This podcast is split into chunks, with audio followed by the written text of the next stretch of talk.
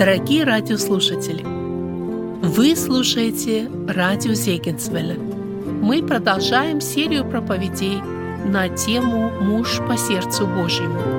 Говорит Андрей Павлович Чумакин, пастор Церкви Спасения.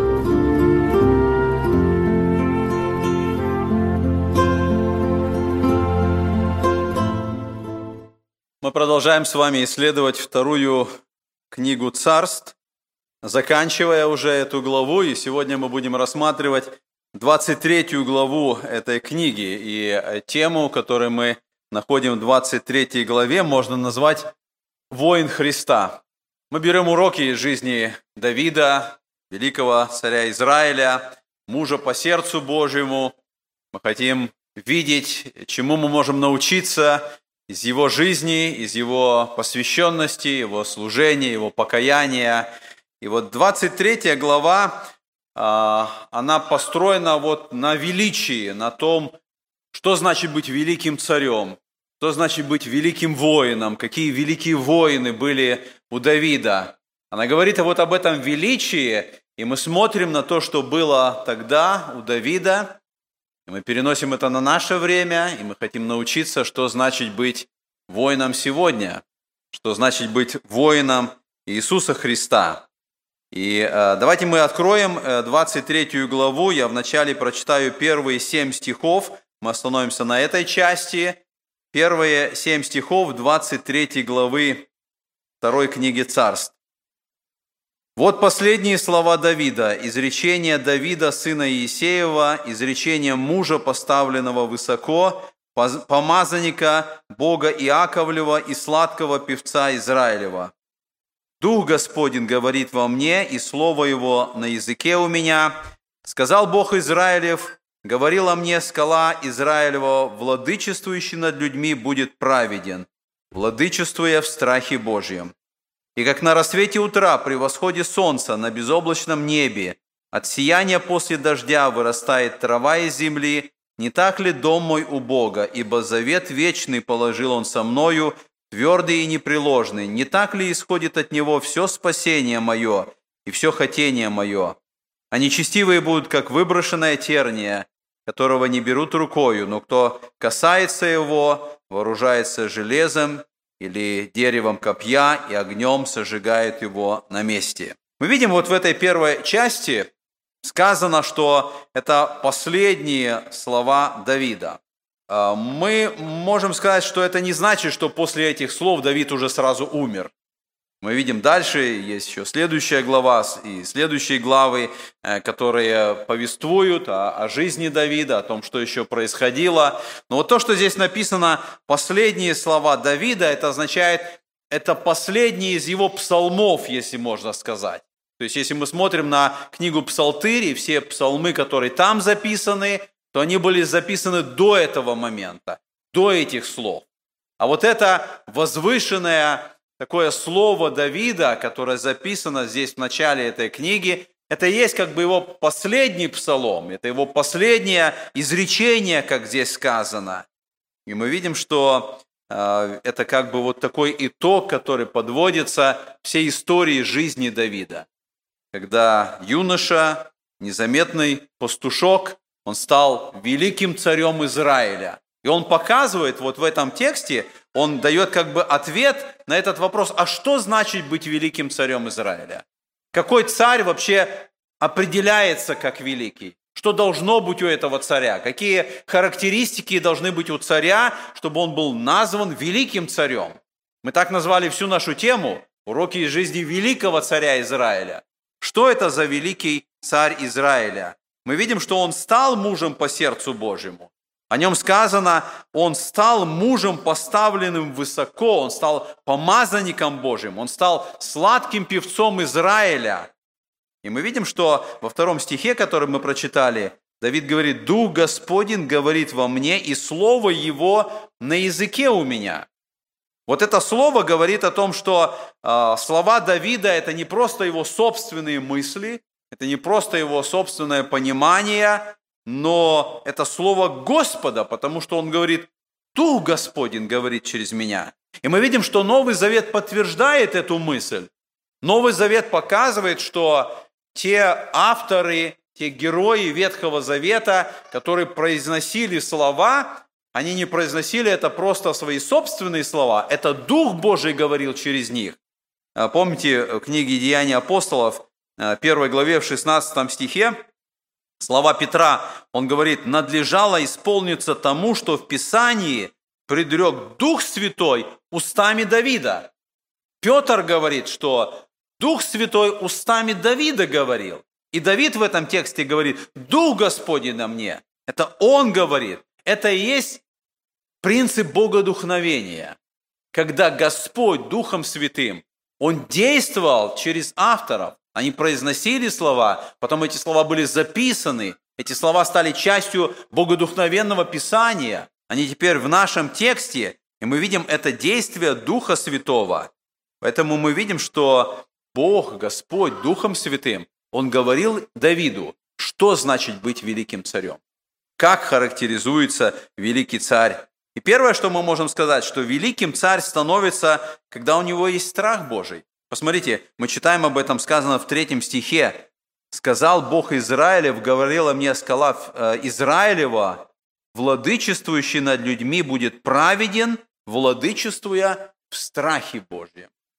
Вот это первая характеристика, которая здесь показана нам.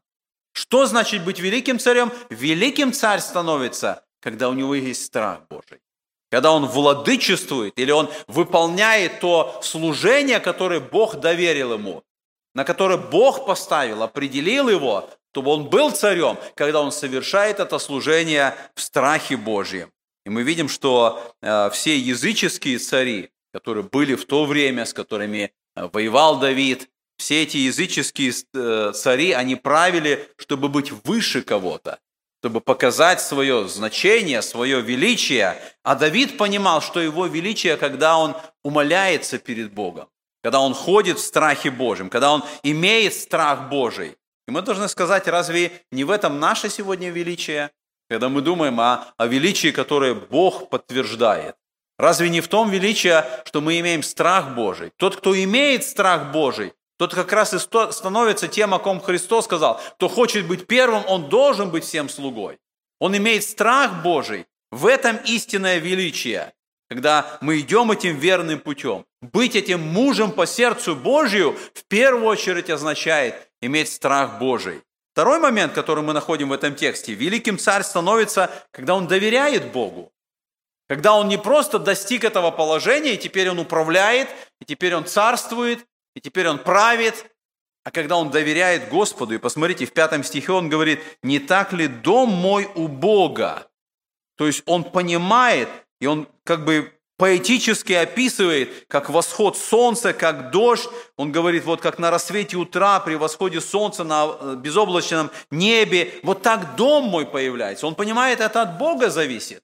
Как солнце восходит, как дождь приходит, это действие Бога. Бог создал эту природу. Бог повелевает солнцу выйти, Бог повелевает а, траве вырасти, это плод появляется здесь на земле. И Давид осознает свою зависимость от Бога, его величие в том, что он доверяет Богу. Он знает, что Господь действует. И когда он говорит о своем доме, он не имеет в виду буквально здание. Он говорит о, о своем родстве, он говорит о династии Давида. Он говорит, что от Давида, потом его сын, потом его внук, потом дальше и дальше. Этот дом, это будет плод в Царстве Божьем. И для нас это указание на Иисуса Христа, который будет из дома Давидова. Царь Давид, доверяя Богу, он имел это основание, что его дом будет иметь благословение, будет однажды великий результат, когда из его дома, из его династии придет великий царь Иисус Христос. Третий момент. Великим царь становится, когда он в завете с Богом. И мы читаем об этом же здесь, в пятом стихе, он говорит, что «Ибо завет вечный положил он со мною, твердый и непреложный, не так ли исходит от него спасение мое и все хотение мое?» Он говорит о завете с Богом. Царь в завете с Богом. Он правит на основании завета. Он имеет страх Божий, он покоряется Богу, он доверяет Богу, он в завете с Богом, и он выполняет условия завета. И поэтому он говорит, что этот завет, в котором, в котором он находится, мы понимаем, что этот завет в конечном итоге исполнился в Иисусе Христе. Иисус Христос заключает Новый Завет, как Мессия, как тот, кто был обещан, как тот, кто пришел. И в этом есть спасение Давида, как бы указание на будущее, на исполнение завета в Иисусе Христе. В этом его спасение. И он знает, что однажды все нечестивые будут уничтожены. Он говорит об этом. И этим самым он показывает нам вот это истинное величие царя, который угоден Богу. Мы смотрим с вами вот на эти слова, на эти стихи. Мы должны сказать, что ну, мы с вами не цари. Мы не царствуем. Мы не в том положении, как Давид, но мы с вами находимся в армии Иисуса Христа. Нам важно об этом помнить. Именно поэтому эта тема этой главы называется «Воин Иисуса Христа». И нам очень важно знать, э, что значит быть мужем по сердцу Божьему, как Давид. Именно поэтому, когда мы смотрим с вами вот на эту главу, у нас возникает вопрос, а как быть воином в армии Христа? Что это значит? Мы увидели вождя, мы увидели истинного царя, и эти первые вот несколько, семь стихов, они символически указывают на Иисуса Христа, в котором исполнилось все это. Он наш вождь, Он военачальник, Он тот, кто управляет армией. Мы воины в Его армии. И поэтому у нас возникает вопрос, как быть воином в армии Иисуса Христа? Как быть достойным воином в армии Христа? Вот для того, чтобы нам понять это и найти ответ на этот вопрос, нам дана эта 23 глава. Потому что в этой 23 главе перечисляются все храбрые в армии Давида, храбрые, мужественные, великие воины, которые были в армии Давида, они представлены здесь. И мы видим, что рядом с Давидом всегда были храбрые воины. Они помогали ему в их победах, они были рядом, они воевали вместе с ним, они воевали за него. И мы видим, что здесь в 23 главе нам представлен этот список смелых, отважных, наиболее приближенных Давиду воинов. Сначала три написано, потом тридцать. Это особый список вот этих особых воинов. И когда мы читаем эту 23 главу, вот начиная а, с 8 стиха, который начинается вот имена храбрых, перед нами как бы показана доска почета, если можно сказать, аллея славы, в которой имена и истории этих великих воинов которые были там в армии Давида. И э, по-человечески, если вот мы смотрим на эту главу, то именно здесь перечислены те воины, которые помогли Давиду воцариться, которые сделали то необходимое, чтобы Давид в конечном итоге стал царем. Но мы видим, что перечисляя вот все эти имена, эти великие их подвиги, которые они совершили, в этой же главе показана и другая сторона. В этой главе показано, что на самом деле вот те подвиги, которые они совершали, по-человечески это невозможно было сделать. Некоторые вещи, которые они делали, они реально не могут быть выполнены человеками. И именно поэтому после рассказа о некоторых подвигах, которые совершали эти воины, сказано, и даровал Господь в тот день великую победу. Посмотрите, есть человеческая сторона, сильные, мужественные воины, храбрые воины, которые совершали подвиги, но при этом при их подвигах, при их отваге, при их завоеваниях Господь даровал победу. И это вторая сторона. Это Бог, это действие Божие. Он делал так, что они совершали подвиги. Он действовал так, что они совершали эти великие деяния в то время. И Бог даровал победу. Бог даровал победу армии Давида. И поэтому, вот перечитывая эти подвиги этих героев, нам всегда важно помнить о источнике. Нам всегда важно помнить о, о причине, настоящей причине вот этой силы, которая была у этих воинов. И мы помним, что армия Давида, она вначале состояла из 400 воинов, потом их стало 600, потом из филистимлян были набраны особые подразделения личной охраны Давида, которые были особо приближены к Давиду, которые подчинялись только напрямую Давиду. Это были хилифеи и филифеи. Это особые подразделения были в армии Давида. И вот теперь мы встречаемся с еще одним подразделением. это 3 и 30. То есть нам как бы показана такая структура армии Давида, как все там было распределено, как там все подчинялось. И мы понимаем, что вот это э, количество воинов, в начале три особых руководителя, особых военачальника, потом 30, 30 военачальников, которые управляли армией. Мы понимаем, что это, как я сказал, вот такая аллея славы, где перечисля... переч... идет перечисление этих великих воинов. Кто-то из них погиб в свое время, кто-то из них был заменен другим. Именно поэтому, когда мы подходим к окончанию этой главы, посмотрите, э, в 39 стихе написано «всех 37», то есть 3 и 30. Но кто-то погибал, кто-то был заменяем, и поэтому 37 имен перечисляются здесь, вот этих особых э, командиров этой регулярной армии Давида. Мы видим, что здесь не было, нету имени Иава, который был главным военачальником армии. То есть был Иав, потом было три, потом было тридцать. Кроме этого, Филифей и Хилифеи, как личная охрана, как особые войска Давида, которые подчинялись только ему. И мы смотрим с вами вот на весь этот список этих особых воинов армии Давида, и нам важно увидеть, что символически, духовно нам показана армия Иисуса Христа. Если сам Давид, он указывает на Христа, то эти воины, которые говорится в этой главе, они указывают на его армию. Они указывают на, на то, а, что это за воины армии Христа. И когда мы читаем эту главу, нам важно задать вопрос. А может быть, в этом списке этих храбрых воинов должны быть наши имена? Может быть, мы должны находиться там? И нам, конечно, тогда встает этот вопрос, а как быть воином в армии Христа? А как нам жить? А как нам посвятить свою жизнь Иисусу Христу, чтобы быть храбрым воином в армии Иисуса Христа? Мы видим, что это были мужи веры, сильные, храбрые.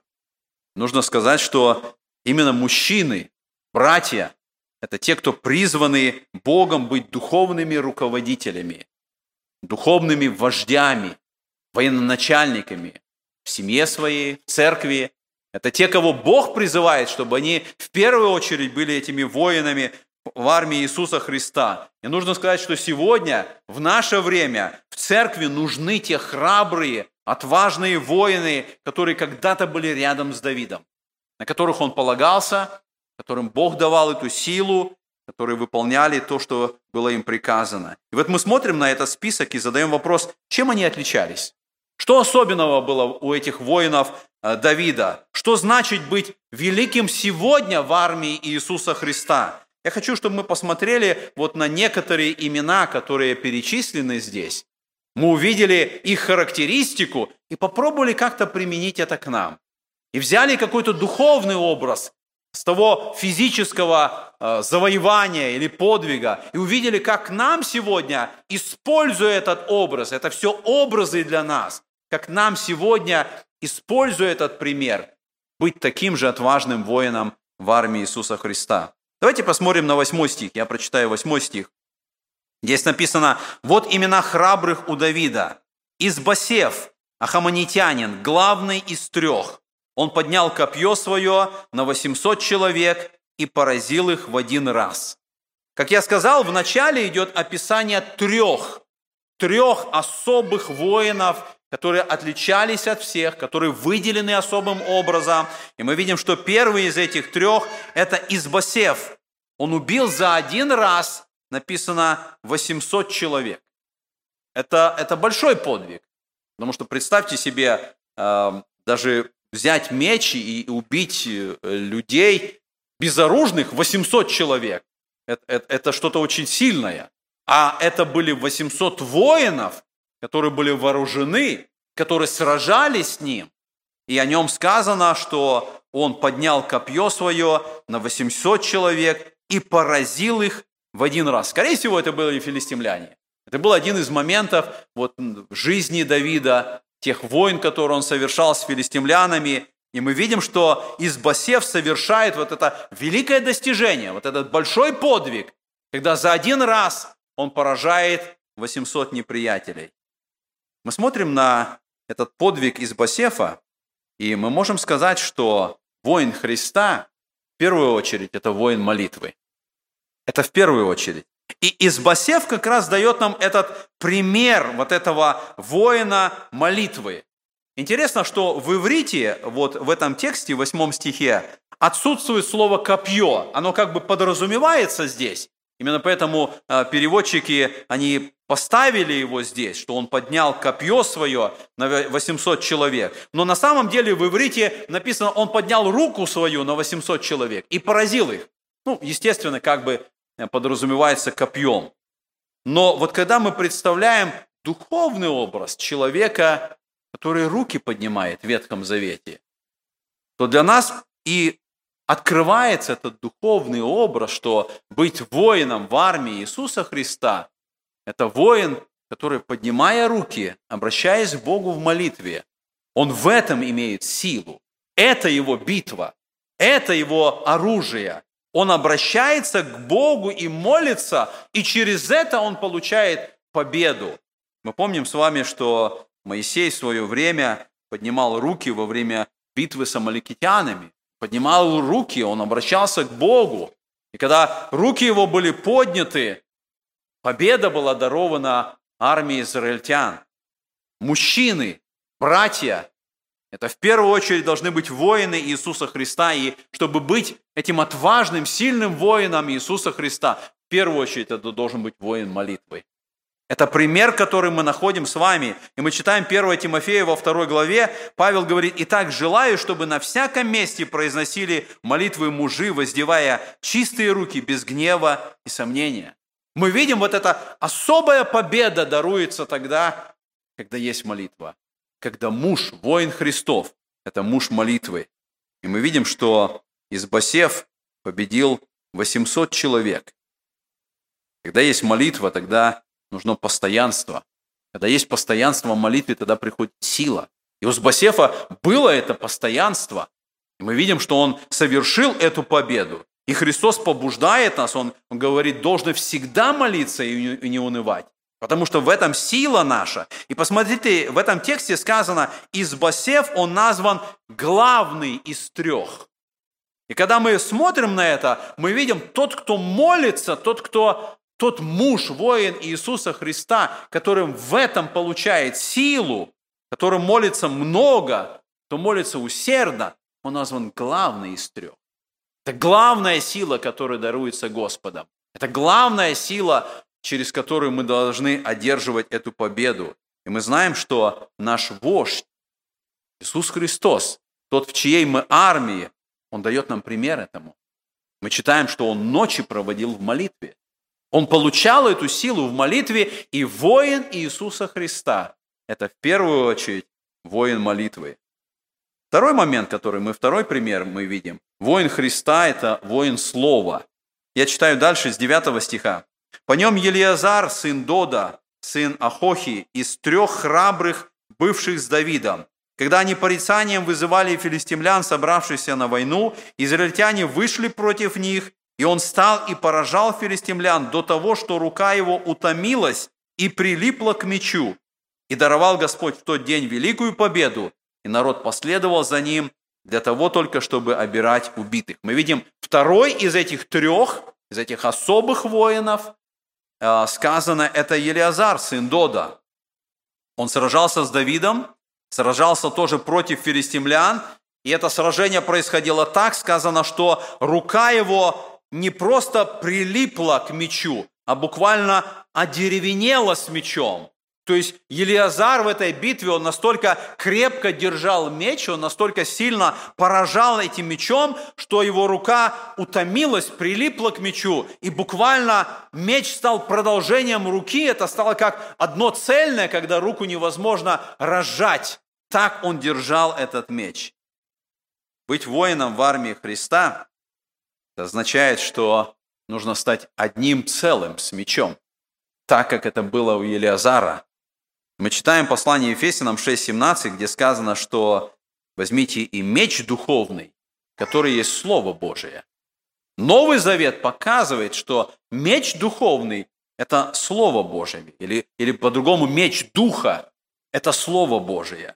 И мы видим, что Елиазар был настолько соединен с этим мечом. Это означает, что чтобы мы были воином Иисуса Христа, необходимо вот это наше соединение со Словом Божьим. Мы настолько должны быть углублены в Слово Божие, знать это Слово, любить это Слово, то мы должны стать цельным. Слово должно стать частью нашей. Именно так Павел говорит, Слово Христово да вселяется в вас обильно, чтобы оно стало частью нашей. И когда мы читаем вот о Елиазаре, имя Елиазар переводится «Бог моя помощь». Он держал этот меч, и он знал, Бог его помощь, Бог даровал ему эту силу. Чтобы быть воином в армии Христа, мы должны иметь Слово Божие. И Бог становится нашей помощью тогда, когда Слово Божие есть в жизни нашей. Тогда мы получаем силу. Тогда мы получаем победу. И мы опять же смотрим на нашего вождя, например, вождя Иисуса Христа, когда он находился в пустыне искушаем, как там словом он одерживал победу в тех искушениях, которые преподносил ему дьявол. Как этот меч действует и поражает врага, мы находим в жизни Иисуса Христа. Третий момент. Воин Христа э, – это воин служения. Мы с вами читаем дальше с 11 стиха. «За ним Шама, сын Агия, гораритянин. Когда филистимляне собрались в Фирию, где было поле, засеянное чечевицею, и народ побежал от филистимлян, то он стал среди поля, изберег его и поразил филистимлян, и даровал тогда Господь великую победу. Мы видим другой пример. Это Шама, третий из трех. И мы знаем, что у израильтян очень много было битв филистимлянами за урожай, за поле, за пшеницу, за чечевицу, за какие-то другие сорта. Филистимляне часто стремились забрать урожай у израильтян, потому что урожай – это пища, это сила, это победа. И филистимляне стремились это сделать. И, скорее всего, Давид дал приказ защищать это поле чечевицы. Мы видим, что этот приказ услышал Шама, поэтому, когда пришли филистимляне, и народ побежал, мы видим, Шама остался верным приказу Давида. Он остался, и он не убежал. Он остался, и он защитил поле. Он остался верен приказу. Он выполнил этот приказ, то, что было поручено ему до конца. Он не убежал и не оставил. Именно поэтому мы смотрим на этот пример и говорим, что воин Христа – это воин служения. Это тот, кто остается в служении до конца, не оставляет, не убегает, не бросает. Если Господь доверил нам труд, если Он доверил нам служение, Он ожидает от нас верности. И Павел говорит, от домостроителя требуется, чтобы каждый оказался верным верным до конца в том деле, в том служении, которое Господь доверил. Господь э, побуждает нас, мы читаем в 15 главе 1 Коринфянам, «Итак, братья мои возлюбленные, будьте тверды, непоколебимы, всегда преуспевайте в деле Господнем, зная, что труд ваш нечетен пред Господом». Преуспевайте, будьте тверды, останьтесь верными до конца в том труде или служении, который доверил нам Господь. И вот эта верность в служении – это важнейшее качество воина Иисуса Христа. Это то, что мы находим здесь. Выполнить поручение до конца. Сделать то, чтобы тот приказ, который дал нам Господь, он был выполнен. И мы смотрим, оглядываемся вокруг, мы иногда замечаем тех братьев, сестер, которые оставили служение по разным причинам. Из-за лени, из-за нежелания, из-за желания больше иметь свободного времени, желания жизни для себя, оставили служение и поле чечевичное разграбляется филистимлянами, потому что ушли те, кто должны были заниматься этим служением, этой защитой. Другие предали служение, возможно, впав в грех, оставили этот труд, оставили это служение. Верный воин в армии Иисуса Христа, он остается верным в своем служении. Следующий момент. Воин Христа – это воин поклонения. Давайте прочитаем дальше с 13 стиха э, и до 16 стиха.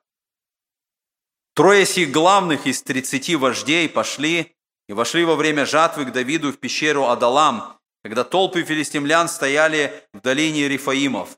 Давид был тогда в укрепленном месте, а отряд филистимлян в Вифлееме. И захотел Давид пить, и сказал, кто напоит меня водою из колодезя Вифлеемского, что у ворот? Тогда трое этих храбрых пробились сквозь стан филистимских. и почерпнули воды из колодезя Вифлеемского, что у ворот, и взяли и принесли Давиду, но он не захотел пить ее и вылил ее во славу Господа. И сказал, сохрани меня, Господь, чтобы я сделал это. Не кровь ли это людей, ходивших с опасностью собственной жизни, и не захотел пить ее? Вот что сделали эти трое храбрых. Мы видим, что после вот этого перечисления этих трех храбрых дается пример. Пример особой храбрости, которую они совершили для Давида. Но в этом тексте я хотел бы увидеть, что Давид, сам Давид становится для нас примером поклонения Богу в этой ситуации.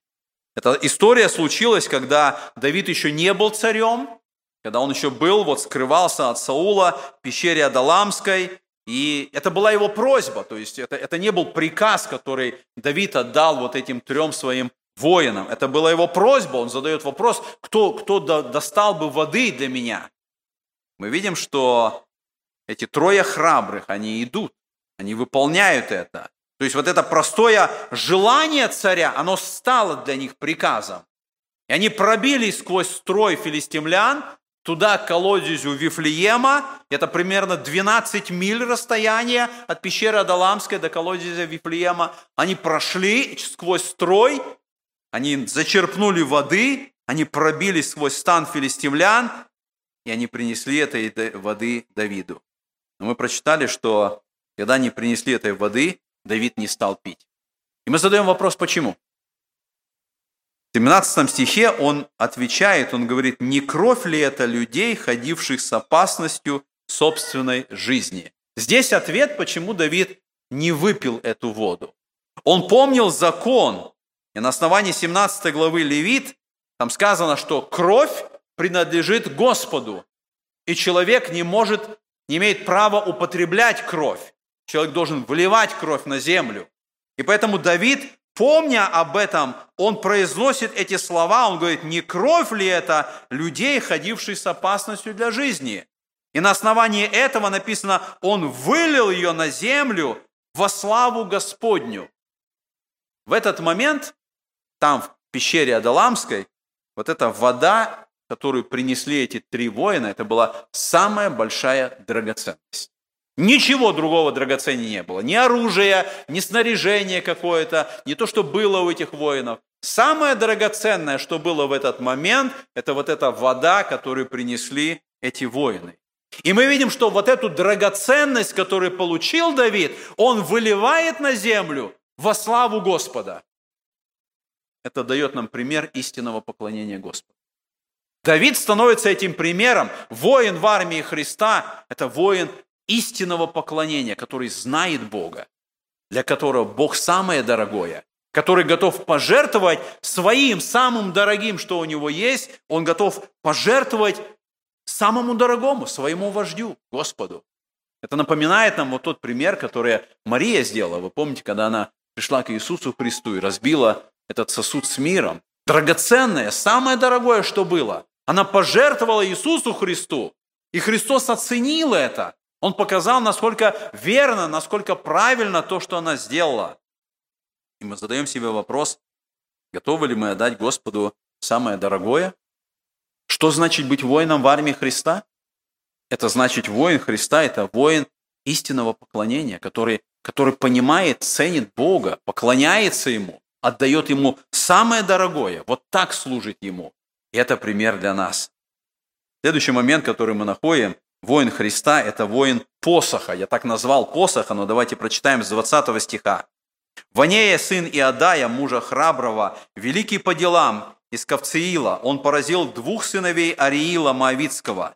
Он же сошел и убил льва во рве в снежное время. Он же убил одного египтянина, человека видного. В руке египтянина было копье, а он пошел к нему с палкою и отнял копье из руки египтянина и убил его собственным его копьем. Вот что сделал Ванея, сын Иодаев, и он был в славе у трех храбрых. Он был знатнее тридцати, но с теми тремя не равнялся, и поставил его Давид ближайшим исполнителем своих приказаний. Мы видим здесь несколько подвигов, которые перечислены вот этого воина Ванея. Он поразил двух сыновей Ариила Моавицкого, Он убил льва во рве в нежнее время, в снежное время. То есть мы видим, его ничего не остановило. Ни ров, ни лев. Сегодня говорят, львов нету а в Израиле. Но в то время мы видим, львы были, очень часто в Писании употребляется, указывается на льва. Но мы видим, что он был настолько смелым, воин Христов, он настолько смелый, что его не останавливают обстоятельства. Ни ров, ни лев, ни снег в это время не останавливают воина Христа. И он проявляет эту храбрость. И мы знаем, что лев это, это образ, образ сатаны. И Писание говорит об этом. Он как рыкающий лев ищет кого поглотить. Воин Иисуса Христа, он имеет тут смелость от Господа. И мы видим, что еще один подвиг – это египтянин. Первом Паралипоменон в 11 главе написано, что этот египтянин, которого поразил Ванея, он был э, ростом в 5 локтей, это около 2,5 метров или 7,5 фитов. Это был большого, огромного роста египтянин, и написано, что он вышел с копьем, а этот воин Давида, он поразил его палкой. Мы понимаем, что Египет – это образ этого мира. Всегда в Священном Писании это мир, он как бы иллюстрируется Египтом. Иванея подошел к этому египтянину с палкой, палка или более точно слово, которое может быть здесь, должно быть посох. И мы знаем, что посох это, – это посох пилигрима, путешественников. Они брали эту палку или посох, и с этим посохом, с этой палкой они ходили, они странствовали, они путешествовали. И мы тогда смотрим на эту историю, задаем вопрос, как мы, находясь в армии Иисуса Христа, можем победить этого египтянина, то есть этот мир, в котором мы находимся. Как мы можем это сделать, когда этот Египет, этот египтянин, он вооружен, у него копье, у него оружие, а в нашей руке одна палка, но это палка пилигрима. Это палка странника. И имея этот посох, мы сами показываем, что мы не принадлежим этому миру. Мы странствуем в этом мире. Мы странники и пришельцы. Мы идем в небесную страну. Там наша отчизна. Туда мы стремимся. Когда мы поймем, что мир этот, этот Египет, это не наш дом, и мы не принадлежим Ему, мы идем туда, в небеса, тогда с одной палкой, с этим посохом, с которым мы проходим по этой жизни, мы побеждаем этот мир. И в этом пример для нас, потому что сердце наше не принадлежит этому миру. Воин Христа, он никогда не станет другом этому миру, потому что дружба с миром есть вражда против Бога, так говорит Писание. Воин Христа, он в другой армии. Он не в армии этого мира, он в другой армии. И Бог дает ему силу одним посохом победить этот мир, устремляясь в вечность. Поэтому мы смотрим с вами вот на эти примеры, и мы подходим с вами дальше к этой главе, мы можем сказать, что воины Христа, они преданы Христу, и они преданы цели Христа. Мы читаем с вами дальше, я не буду читать а, окончание этой главы, потому что а, вот 23 глава мы читаем а, с 24 стиха и дальше идут описания имен всех этих воинов, всех этих э, военачальников из числа 30. Но я хочу, чтобы когда мы просматриваем вот эти имена, смотрим на всех этих воинов, которые перечисляются здесь, несколько моментов нам важно заметить. Две важные особенности, которые мы видим здесь. Первое, что мы видим, что эти воины, они были преданы Давиду, и второе, что мы замечаем, они были преданы цели, которая была у Давида. Вот это характеризует их. Это показывает нам. Они знали, кто есть Давид, и были преданы ему. И они знали, какая цель у Давида. И они посвятили себя для достижения этой цели. Когда мы смотрим с вами на эту иллюстрацию, что значит быть воином в армии Христа, мы должны сказать, что мы должны быть преданы Иисусу Христу, личности Христа. И мы должны быть преданы цели Иисуса Христа. И поэтому церкви нужны воины, которые преданы Христу, подобно как эти воины, о которых говорится здесь. Мы видим, что Здесь идет это перечисление. Я еще раз, может быть, хочу напомнить вот эту историю, о которой я сказал, как эти три воина пробились сквозь стан филистимлян и принесли эту воду. Я задаю вопрос, почему они пошли на это? Если не было приказа, если царь не отдал им этот приказ, почему они, услышав об этом желании царя, с опасностью, со смертельной опасностью, они прошли этим путем и принесли эту воду?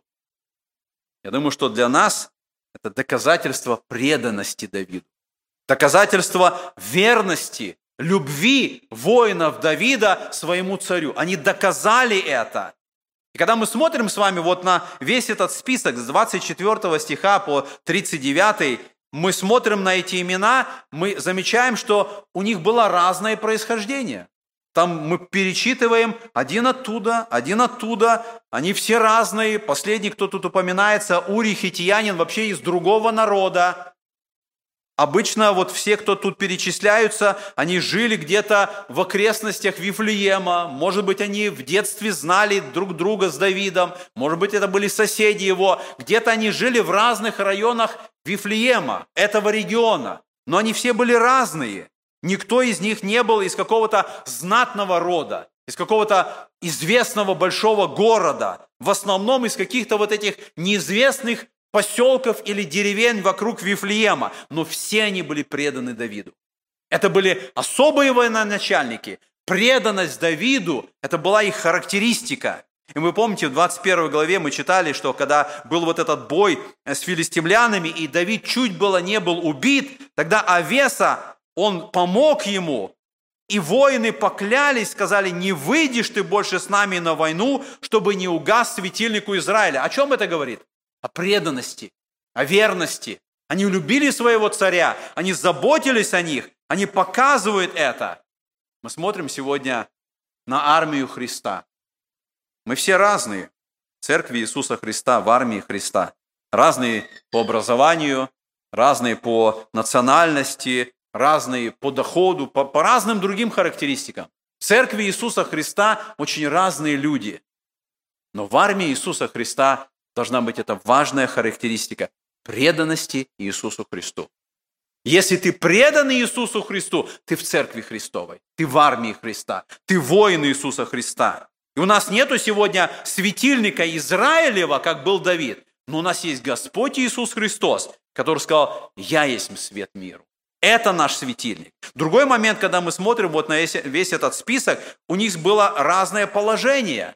Вы помните, кем были эти люди, когда первоначально они собрались вот туда, в пещеру Адаламскую? Кем были эти люди? Это самое начало этой армии. Написано, что собрались Давиду все притесненные, все должники, все огорченные душою. И он сделался начальником над ними. То есть эти люди были самого разного положения.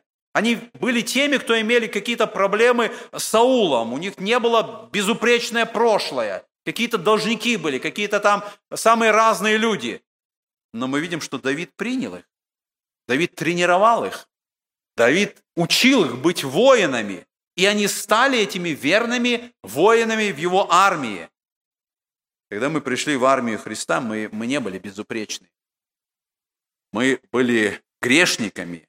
И Христос не требует от нас, чтобы мы сначала решили все наши проблемы, чтобы мы стали чистыми и святыми, и потом Он примет нас. Он принимает грешников. В свою армию Он принимает людей, каковы они есть, но Он действует так, чтобы сделать из нас настоящих воинов. Он учит, Он наставляет, Он тренирует, Он дисциплинирует. Его, его желание, его задача, чтобы каждый его воин, он стал великим воином, совершая эти великие победы.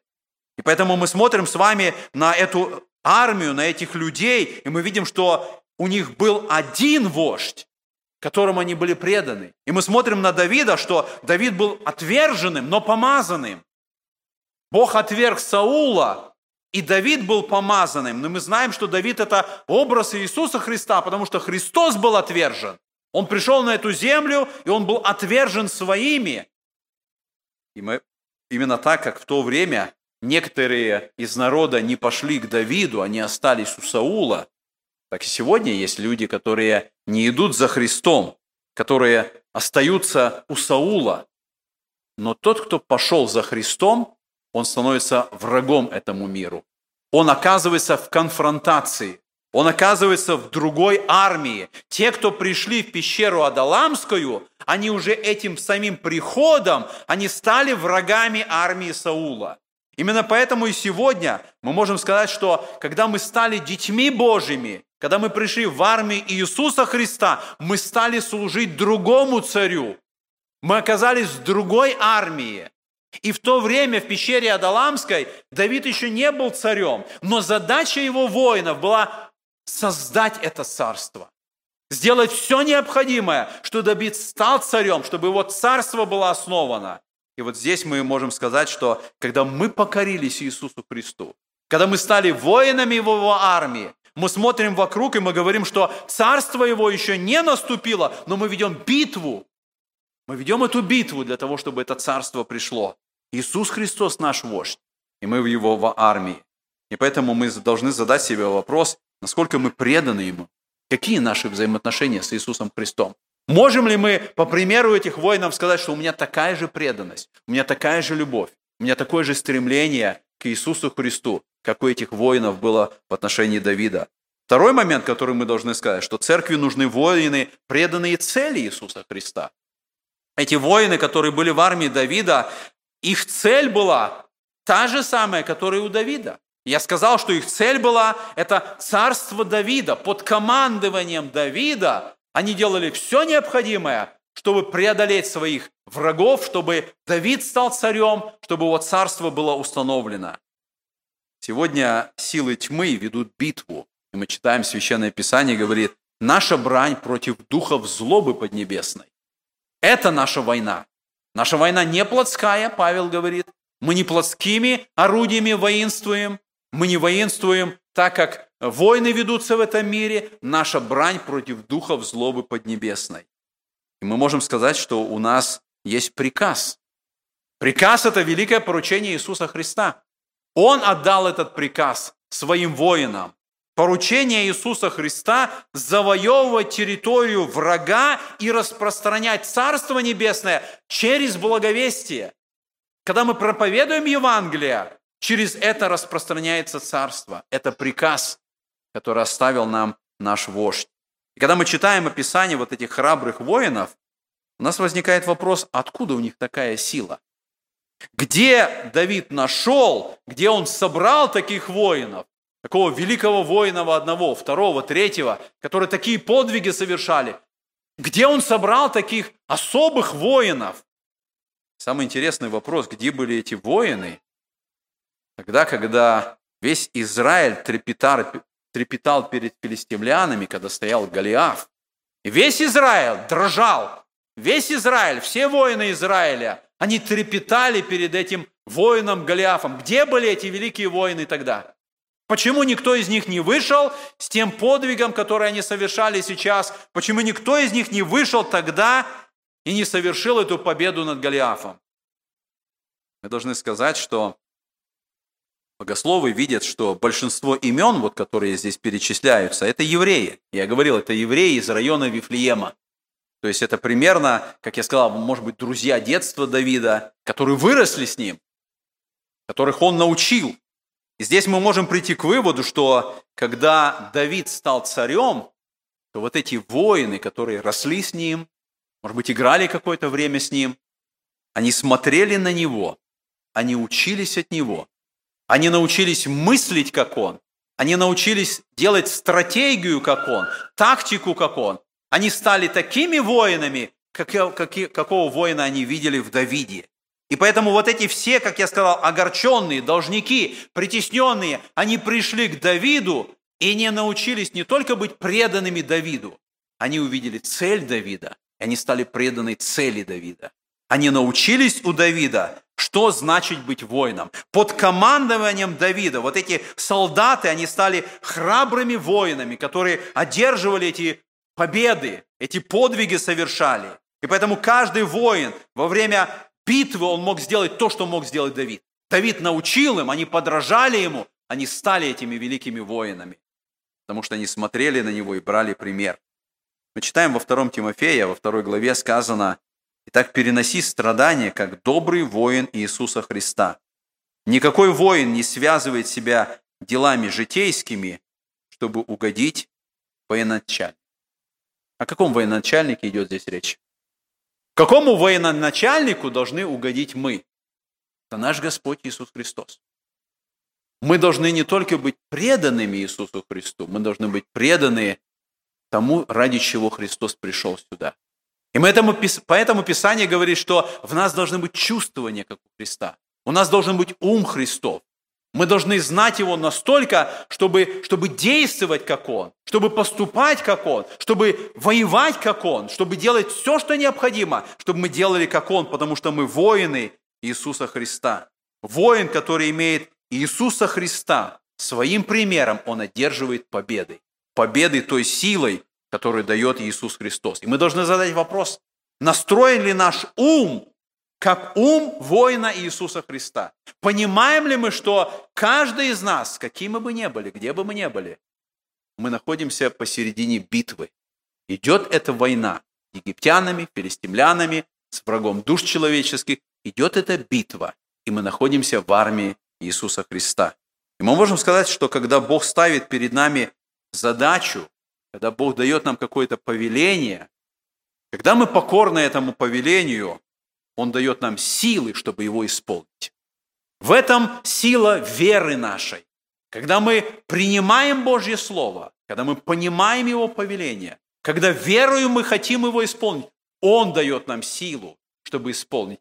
Бог давал силу этим воинам победить 800 человек, льва, других, все эти победы, которые были совершены, все эти битвы, подвиги, которые были совершены, Бог давал силу этим воинам. И они достигли цели, и Давид стал царем, и они были этими военачальниками в его армии. Мы можем сказать, что герои, они не появляются случайно. Герои, они появляются в момент какого-то кризиса, в момент какой-то беды, в момент каких-то особых обстоятельств, когда другие в страхе, когда другие бездействуют. Вот здесь появляется герой, который выходит, прыгает, делает, осуществляет что-то. Он делает подвиг тогда, когда другие ничего не делают. И нужно сказать, что героями становятся не просто в этот определенный момент, когда кого-то нужно спасти, когда нужно что-то сделать. Героями становятся на протяжении жизни. Трус никогда не станет героем, когда появится какая-то критическая ситуация. Лентяй никогда не станет, равнодушный никогда не станет. Тот человек, который на протяжении жизни, он дисциплинировал себя, он понимал, как верно жить. Тогда, когда возникает критическая ситуация, именно этот человек становится героем. Именно он осуществляет и делает какой-то подвиг. Это все относится к нам, как воинам Иисуса Христа. Нам важно проверить себя, мы все в армии Христовой. И в этом списке, который мы не прочитали, написано 37 воинов. Может быть, наше имя должно быть там. И если его нет там, что нам нужно сделать? Как нам, нам нужно что-то исправить? Нам важно быть воином молитвы, воином слова, воином служения, воином поклонения, чтобы мы действительно были добрым, отважным, храбрым воином в этой армии Иисуса Христа. Да поможет нам Господь в этом. Аминь. Давайте помолимся.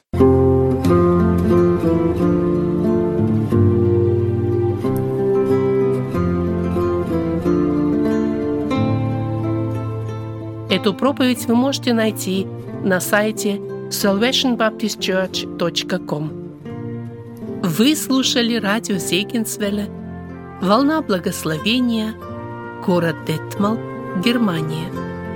Дорогие радиослушатели – мы желаем вам Божьих благословений.